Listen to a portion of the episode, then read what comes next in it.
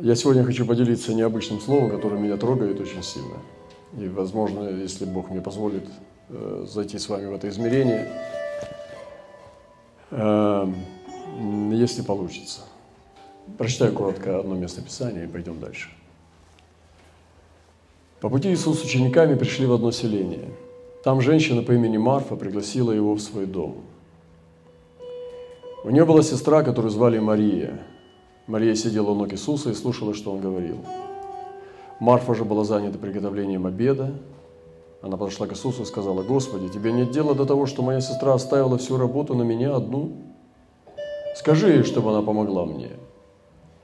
«Марфа, Марфа», – ответил Господь, – «ты тревожишься и заботишься о многом, а ведь нужно только одно». Мария выбрала лучшее, и это у нее не отнимется. Ты суетишься и заботишься о многом или тревожишься. А ведь она хотела Господу служить. Ведь ее служение было ну, земным материальным служением. То есть она хотела покормить нашего Господа. Она приготовляла стол, она хотела оказать вот, ну, все лучшее гостеприимство для нашего Христа. Но Господь сказал, что ты заботишься о многом, а Мария выбрала лучшее, потому что нужно только одно. И она поймала это одно. Так что же это одно, братья и сестры? Вот, вот об этом одном хочется поговорить. Я не знаю, насколько это вообще может, можно человеку сделать. Без Святого Духа, наверное, невозможно. Поговорить об этом одном. А одно только нужно. Кому? Мне кажется, прежде всего Господу. Нужно это только одно. И нам, по большому счету нужно только это одно. Мы с вами в грязевом потоке города. Мы сегодня говорили, уже много рассуждали. Мы думаем, что мы с вами упорядочены. Если у нас есть работа, забота о детях, семья, дом, квартира, мы живем в безопасности, так называемой. И мы как бы находимся в упорядочении. Но на самом деле это грязевой поток, который сползает с горы человечества и просто сметает все. Это хаос. Сколько слов мы говорим с вами. И я вот со временем э, веры своей, скажу вам откровенно, честно, без всяких э, там каких-то прикрас, э, устаю от многословия. Мне не нравится, когда идет трескотня. Э, ну, когда слова пустые. И мне тяжело проводить время с людьми, которые трещат без умолку. Я не говорю о разговорах, я, мы иногда сами проводим время и до полуночи, и больше. Но когда мы говорим о вечных вещах. Но есть вещи, о которых вообще разговаривать-то не надо. Ну, я тебе сказал, подай бутылочку воды, и ты мне подаешь. Я же не буду сейчас обсуждать, как я... Но есть люди, которые обсуждают сам процесс подачи бутылочки воды и даже успевают поссориться в этом процессе. И поссориться серьезно. И это, это, это же слова, но нету слова. И меня это утомляет очень сильно. Я, ну, я такой просто. Я, простите меня, я еще несовершенный, не знаю, стану ли им когда-нибудь. Вот. Вообще-то я прочитал одну вещь интересную, что э, совершенные не знают, что они совершенные. Вот. И Господь оставляет толику человеческого, чтобы люди не подсаживались на них, и чтобы сами эти несовершенные не знали, что они совершенные уже.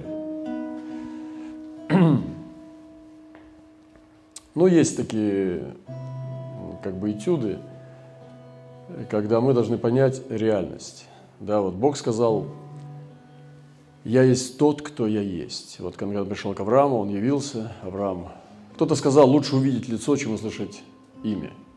Наверное, это так. Я бы тоже так выбрал. Потому что имен у нас нет неповторимых. У нас все имена повторяются. Человеческих сынов и дочерей. Я бы хотел лучше увидеть лицо.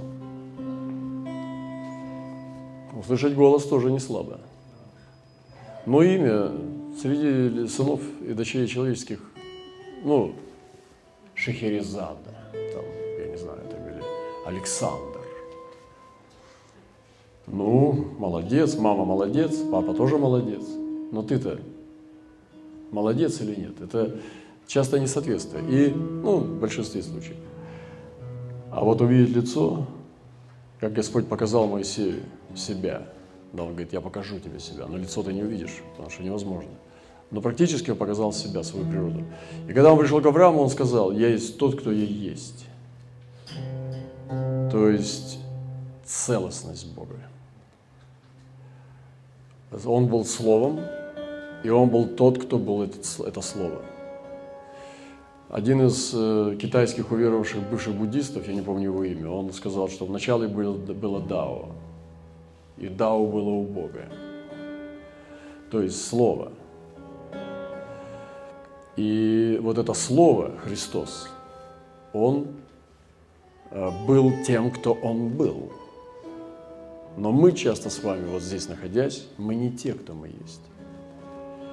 И очень часто, встречаясь на наших встречах, мы не встречаемся друг с другом. И мы говорили много об этом сейчас в Азии. Мы так и не встречаемся друг с другом, с нашим подлинным «я».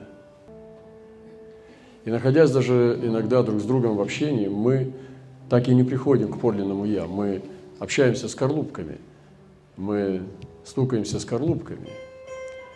Наше то «я», которое должно здесь быть, сегодня я, ну, на нас было смешно. Я рассказал, как мы придем в церковь, и я сказал брату, что ты там будешь ожидаешь? Он говорит, ну надо показать себя. Я говорю, кому? Он говорит, ну надо, ну, ну людям тоже. Он говорит, ну честно, как бы, я говорю, давай честно. Людям показать? Ну да, это, в принципе, да. Ну и посмотреть все-таки немножко на людей, ну да.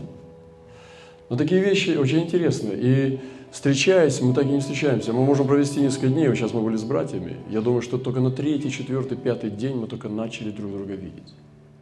Потому что, находясь вместе в этом всем процессе, проезжаете сотни километров, часы, уставая, вместе кушали, спали и так далее, э, разломы, конфликты даже. И потом стала приходить э, прозрачность подлинная природа открываться. И мы начали видеть друг друга. Я думаю, что церковь – это то место, где максимально это должно происходить. Потому что мы являемся по факту, если мы имеем Святого Духа, телом Христа и членами друг друга. Но эти члены прячутся друг от друга, как рука, которая никогда не прикасается э, к левой, левой, к правой. Мы можем прожить всю жизнь вот на спор – что левая рука не прикоснется к правой. Но я думаю, что если человеку дать такую установку там, и, может быть, еще и искусственно сделать невозможность соприкосновения двух рук, он выживет. И вот церковь, она бывает, что мы, ну ладно, церковь, не буду про церковь говорить, буду говорить про людей. И вот нам нужно проснуться, пробудиться – Пробудиться не в смысле вселенского пробуждения, я не хочу сейчас об этом говорить, мы уже все про это знаем с вами. Только, ну, как бы, знаем-то знаем. А вот именно про твое личное пробуждение. Про твой момент, когда ты просыпаешься, и вдруг ты чувствуешь то, что в обыкновенном состоянии ты не видишь. Это прозрение. Назовите как угодно это. Прозрение, пробуждение или что, когда ты вдруг тебя охватывает какое-то чувство, ну, допустим, говорят, дух детства, там, да, или вдохновение, или откровение, и вдруг ты начинаешь понимать всем своим утром свое положение, вот как сын блудный пришел в себя, помните? Вот он ел эти рожки, вот сейчас мне тоже сестра рассказывала, вчера я брал у нее свидетельство, мы записывали запись у одной из сестер. Она кололась, э, ну, употребляла наркотики, ее сыновья подсели тоже на наркотик, серьезно очень. Очень тяжелое свидетельство. И она говорит, я когда оказалась в тюрьме, мне принесли, э, как это называется это там по-азиатски, короче, вареную муку, то есть для свиней. То есть суп просто вот в воду муку. И это свиней так кормят в Азии. И когда я ела эту баланду, вот эту, вот эту, вот, это даже баланда не назовешь. То есть это была вода с мукой хлебала ее, и я, говорит, подумала, вот, еда блудного сына. То есть это свинья, свинская еда, которую она сама свиней ну, могла кормить раньше. И вот это прозрение. Сегодня я хотел бы, чтобы мы сегодня с вами вместе немножко прозрели. Я не знаю, как у меня это получится. Я вообще бессилен это сделать. Я не могу ничего это сделать. Но я бы хотел. Вот, у меня нет сил на то, ни, ни мысли, ни мудрости. Но есть такая одна восточная притча, когда человек сидел в своем кабинете, он был как бы в тишине, в покое, и вдруг раскатился раскат грома в его уме, и двери распахнулись, и он увидел себя стариком, который сидит в комнате. Это такая вот, ну, простая восточная притча. Вот он называет это прозрением. То есть все то же самое, только ты видишь по-другому. В таком случае и мрак может стать светом. И мы беседовали о том, что наши, наши встречи не всегда являются нашими встречами. Мы можем с вами так сегодня и не, и не, и не пережить встречу. Вы послушаете сегодня проповедь, вы услышите какие-то правильные вещи, но мы с вами так можем и не встретиться. А мне хотелось бы, хотелось бы встретиться, особенно с некоторыми из вас. Вот, э, встретиться с э, нашим подлинным «я». Внутреннее наше состояние, наше отношение ко всему, вот, это очень важно. И мы говорили о том, что встретились ли мы. И вот наше состояние, как мы приходим, какие мы должны быть, вот все это, конечно, определенная система вещей в, в мире, в обществе, в церкви в том числе, формирует в нас ну, определенный образ правильности. Как христиан мы начинаем одевать этот пиджак или костюм, там, или что это, платье, и держимся, ну, ведем себя достойным образом, как мы это понимаем. Но что в очах Божьих это значит? Ничего. Вообще. Бог сказал, помните, будьте как я. Я есть тот, кто я есть. Богу не надо притворяться, ему не надо играть роль. Он всегда целостный. И вот эта целостность и есть духовность, поймите это. Это и есть настоящая духовность, когда ты тот, кто ты есть. Вот это для меня круто. Конечно, мы несовершенны, я не могу быть злым человеком и быть тем, кем я есть. Я стремлюсь, я освящаюсь, мне даны средства благодати, я устремлен вперед. Но вы понимаете, что мое подлинное «я» сегодня должно раскрыться перед вами. Иначе у нас не будет ничего, не будет зачатия, не будет семени, не будет беременности, не будет плода. Ну, младенец – это плод, не будет, не, нет, мертвое, все – И я думаю, что Иисус этого искал в людях. Когда Иисус двигался и говорил с людьми, и контактировал с ними, именно его дух искал дух человека. И произошло тоже интересно в этой поездке, тоже произошло это. Такие разломные вещи. Я вам сейчас только чуть-чуть сказал. И, и пастыря сидели, и пастор один говорит – мне тоже интересно, почему она мне эти 12 лет, когда я был у нее пасой, она мне ни разу не рассказывала какие-то детали. А сейчас, вот в это время, она рассказывает это даже на камеру. Или в чужой церкви. Почему она мне это не сказала? Ведь я ну, делал все возможное для нее. Но ты думал, что ты делал все возможное. И другой тоже удивлялся, потому что он видел, что тоже он не знал многих подробностей другой сестры. Почему-то не было этого открытия «я», настоящего подлинного, понимаете? И Святой Дух пришел и стал распаковывать. И потом мы приехали в другой город, церковь, и сестры как дали просто там вообще. Это, они как стали высвобождать. Они не знали, что с нами происходило, но они стали открываться в грехах своих, вот так легко за столом, кушая, со смехом, с, со слезами счастья. И мы все как дети умолились, стали как в песочнице. Как будто в детском садике, знаете, вот все в одной песочнице что-то копаются, какой-то тарелочки, какую-то стекляшку там натирают. Мы умолились как дети и наслаждались этим счастьем быть детьми Божьими, открытыми и чистыми, так же, как дети не стыдятся э, друг друга. Потому что в них нет еще того греха, который был уже в Адаме и Еве.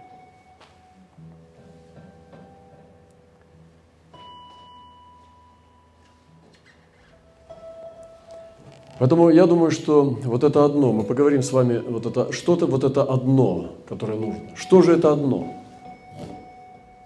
Кто-то скажет, молитва. Нет, я думаю, нет. У нас религиозной суеты хватает.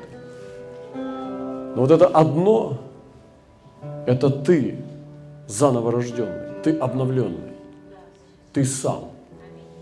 А одно только нужно. Я думаю, и не только это.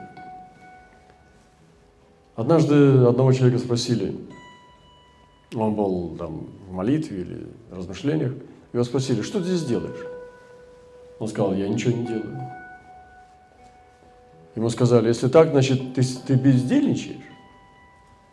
Он сказал, э, сидеть без, без дела – это тоже занятие.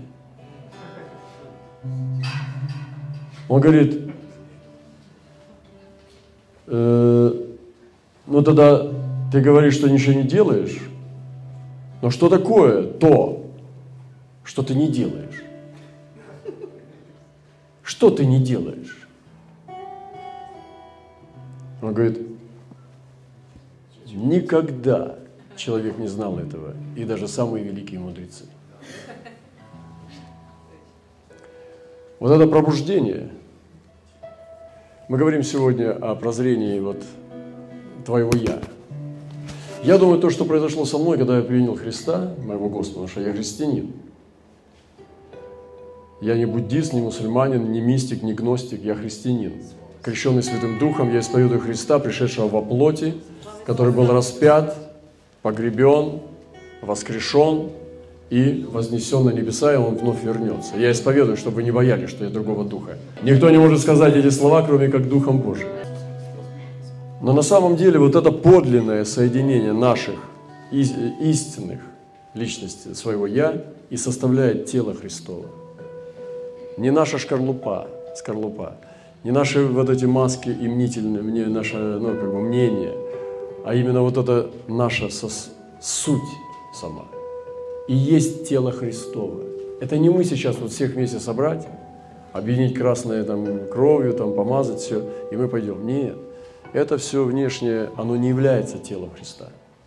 Именно наше возрожденное Я, возрожденное от Бога, от Духа Святого, и есть члены вместе тела Христова.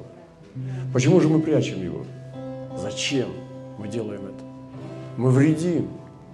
Мы ускользаем от Бога, мы прячемся от Него, прикрываясь этими фигами и листками, убегаем от Него, прячась за маски. Но мы же крутые все, особенно вот мужики сидят. Я мужчина. Ну, это, эти глупости, я думаю, что нужно оставлять в самом начале христианства. Конечно, сложно, но нужно оставлять.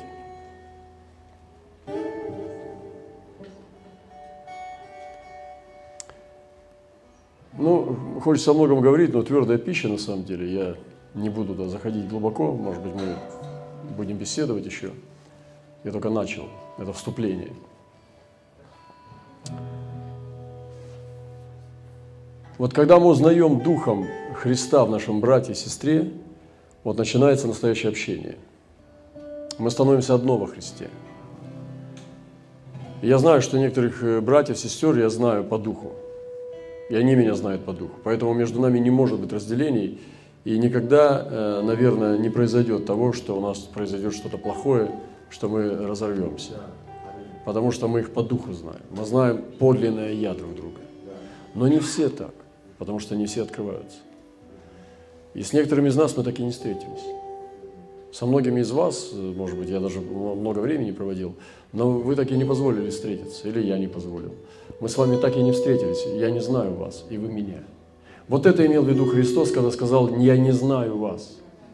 Как Христос может нас не знать, когда Он знает все мысли наши? Но именно ты не дал Ему увидеть себя нагим. Ты не дал Ему тебя увидеть тебя узнать. И вот это должно произойти. Мы должны принять мужественное решение пойти навстречу, чтобы соединиться в духе. Вы понимаете? Это красота Христова, вот это мощь, вот эта церковь последних дней. Я думаю, что это и есть невеста, которую Христос возьмет к себе. Вот она чистая, и она это и святость, это святость. Это и есть святость. Кто-то сказал, что такое святость? Он посмотрел на дерево и показал, вот святость. Оно святое, потому что оно есть дерево. Но это больше в дзеновском понятии, потому что в нашем понимании это все-таки кровь. Кровь Иисуса Христа, которая восстанавливает и возносит снова на небеса.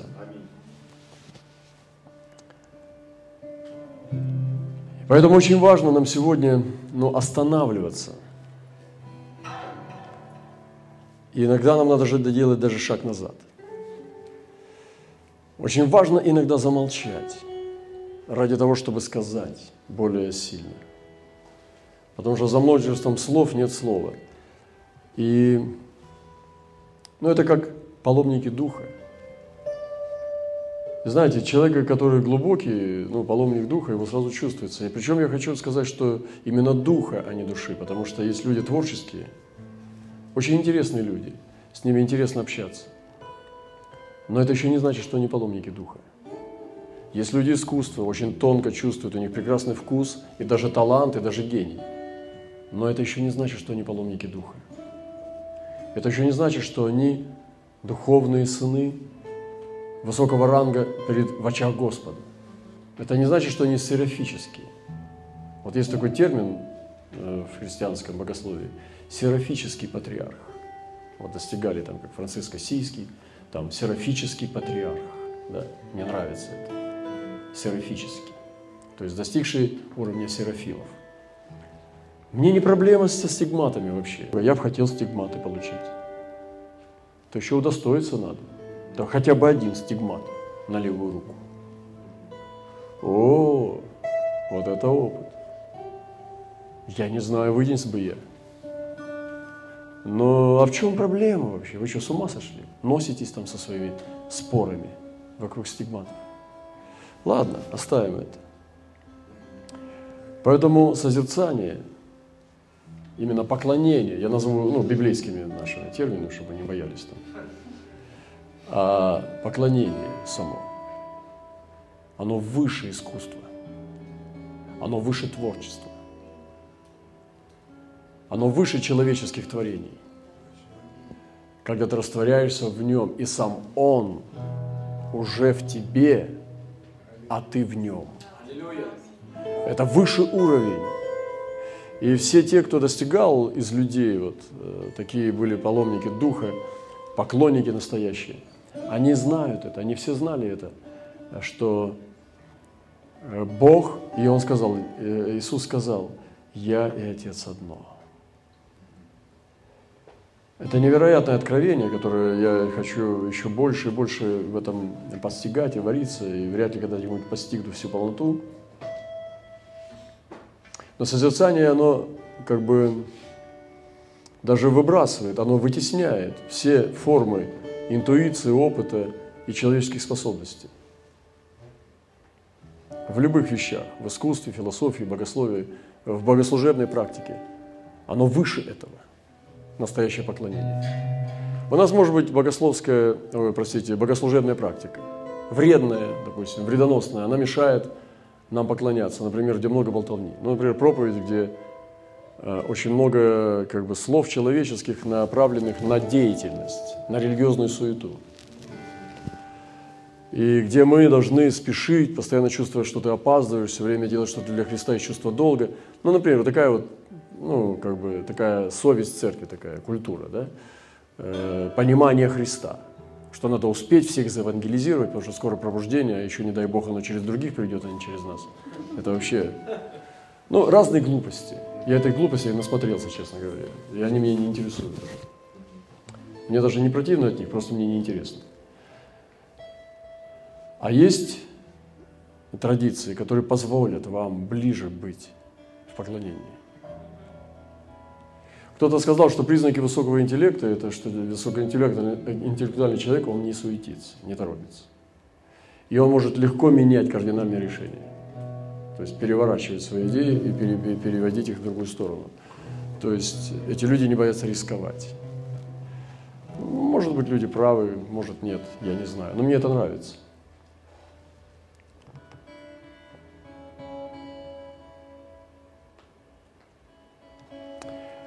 Когда мы самоутверждаемся, вот это говорит о том, что это очень низменное хождение с Богом.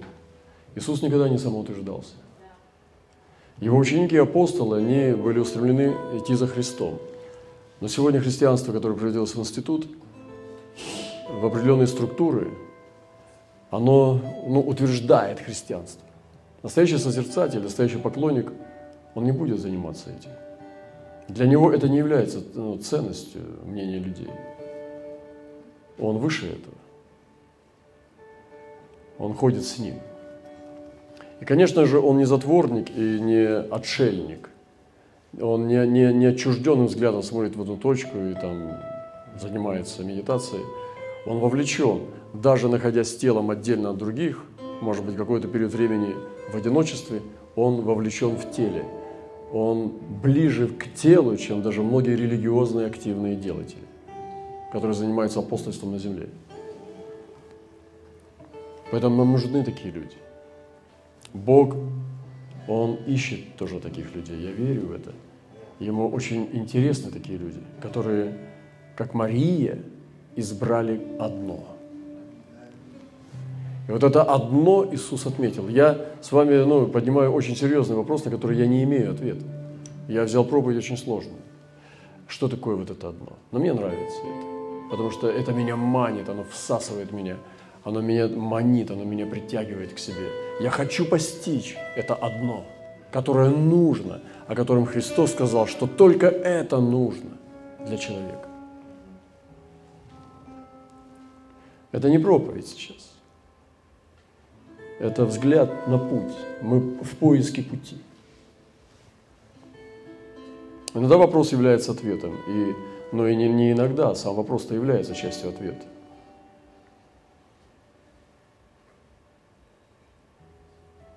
Господи, такая твердая пища, я не буду все говорить.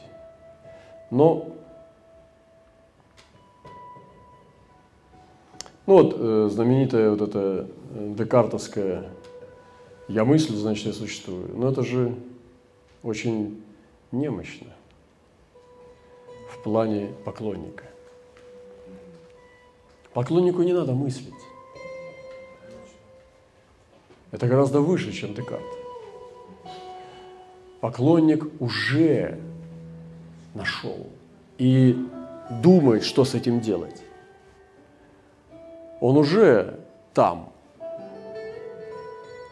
куда мысль человеческая не дотянет, потому что она допрыгнуть не может, даже до самого низкого яблока – потому что это невозможно. Это может быть красиво, это может быть поэтично, это может быть как угодно, но это невозможно. И об этом Христос сказал, что человеку этого невозможно. Невозможно спасти человеку, но Богу возможно.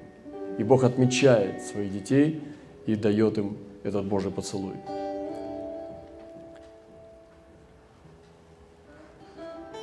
У нас есть духовные глубины в нашем колодце.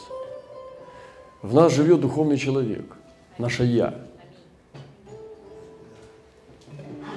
И оно сегодня, оно интересует нашего Бога, а не наши, наш опыт и маски, и наши одежды, в которые мы оделись с вами. Но принимая решения о тех или религиозных э, каких-то вопросах, как у нас система определенная сформировалась, каким должен быть христианин, каким я должен быть. Вот братья здесь сидят, сестры. У каждого из нас есть своя система. Как, каким я должен быть. Но это не ты. Это ты здесь, мы такого так, тебя видим, такого. Но это же не ты. А вот именно ты подлинный. Вот ты и есть тот, кто интересуешь Бога. Вот это я называю прозрением, пробуждением. Но путь к нему – Поэтому очень важно в этих э, потоках грязевых городах, когда все это шлак идет, эти пробки, эти цены, в голове эти все зарплаты, эти все проплаты, аренды и так далее, э, это часы, которые время ускользает от нас и снова против нас или за нас. и так далее, бонусы, распродажи. Мы с вами в этих городах, мы думаем, что мы упорядочены, но мы живем в, в, в страшнейшем хаосе, в хаосе, где нет тишины Бога. И для того, чтобы найти тишину, не обязательно уйти в пустыню. Можно и среди этого города находиться, в, в Едеме, а можно в пустыне найти демонов. Но мы должны сегодня научиться с вами этому уединению с Ним, этому Божьему свиданию, когда мы с Ним и друг с другом. Мы не можем быть с Ним друг без друга. Мы можем на время уйти к Нему, но мы должны вернуться друг к другу. Мы не можем, так устроен мир, таков Христос. Потому что даже расходя, находясь телами друг от друга, мы можем быть в глубоком единстве. В очень глубоком сакральном единстве. Даже находясь отдельно друг от друга.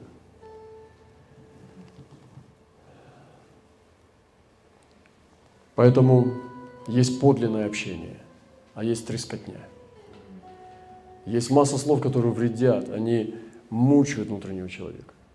Эти общения вредоносны, а есть подлинное общение. И это не только слова.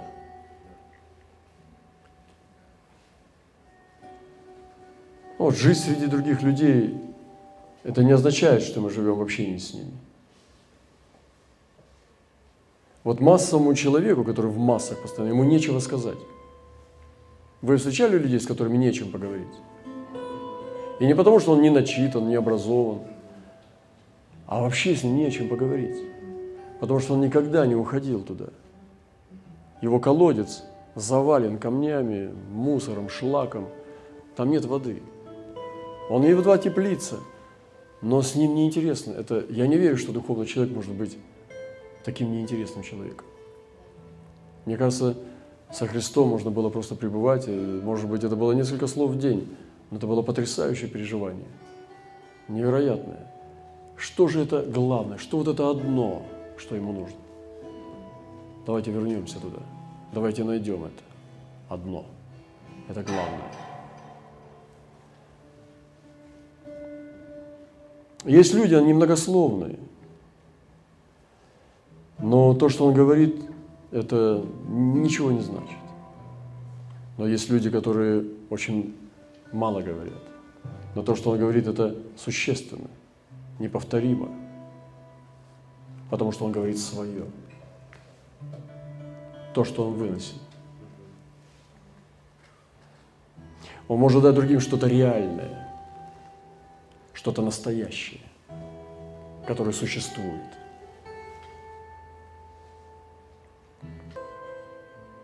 Иисус сказал, имеющий ухо слышит, да слышит. Что такое? Сколько у нас должно быть ушей? Имеющий ухо одно, просто одно ухо.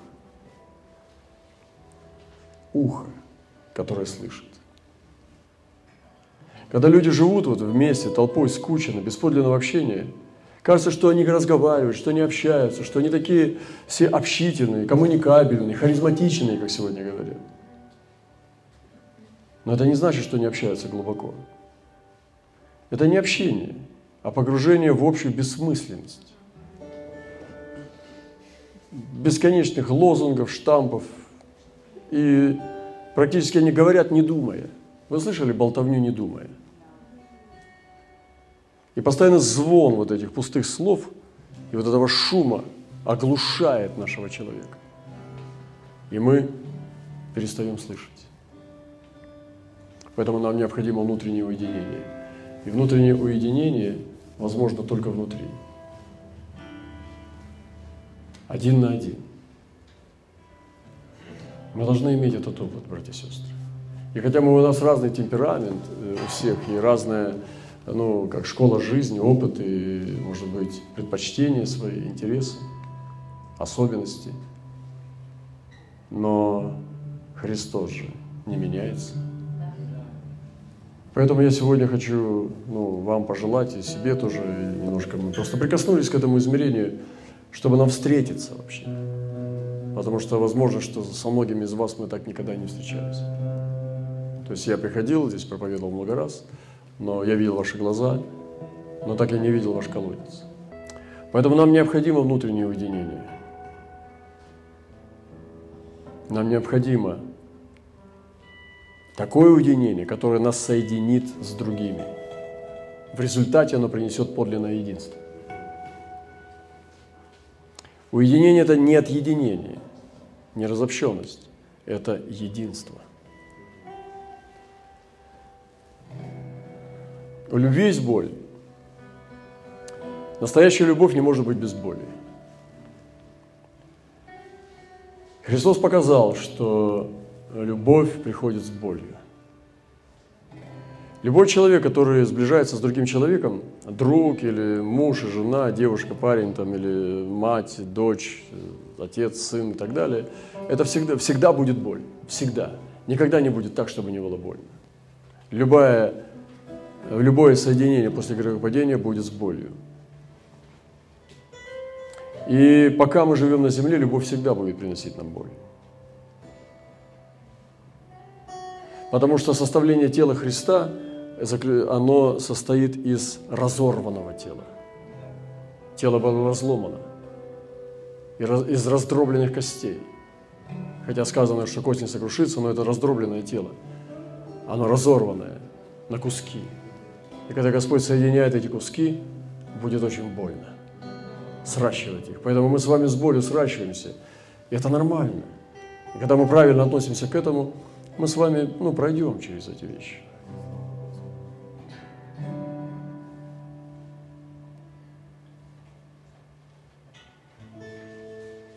Я буду заканчивать.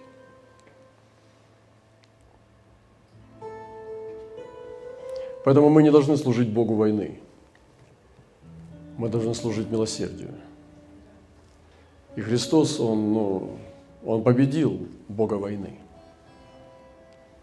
Он не мстил, Он простил, Он покрыл, Он умер сам вместо врага. Он сделал так, чтобы Бог войны, ему не осталось ничего делать на этом поле. У него не стало врага. Бог войны умер от голода, потому что его некого убивать. Христос пошел и умер сам на кресте. Иисус своей смертью убил Бога войны. Это потрясающе. И наше христианство, мы в нашей вере не должны служить богам войны. Мы должны одеться в это милосердие.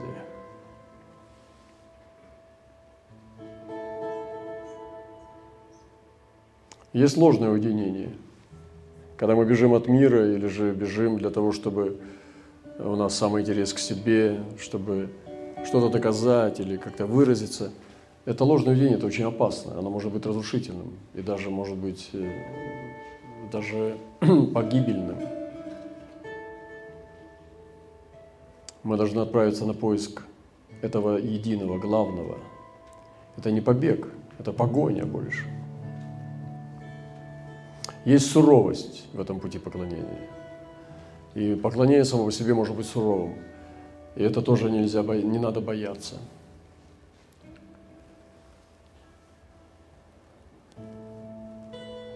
Ладно. Последнее скажу. Все мы одиноки.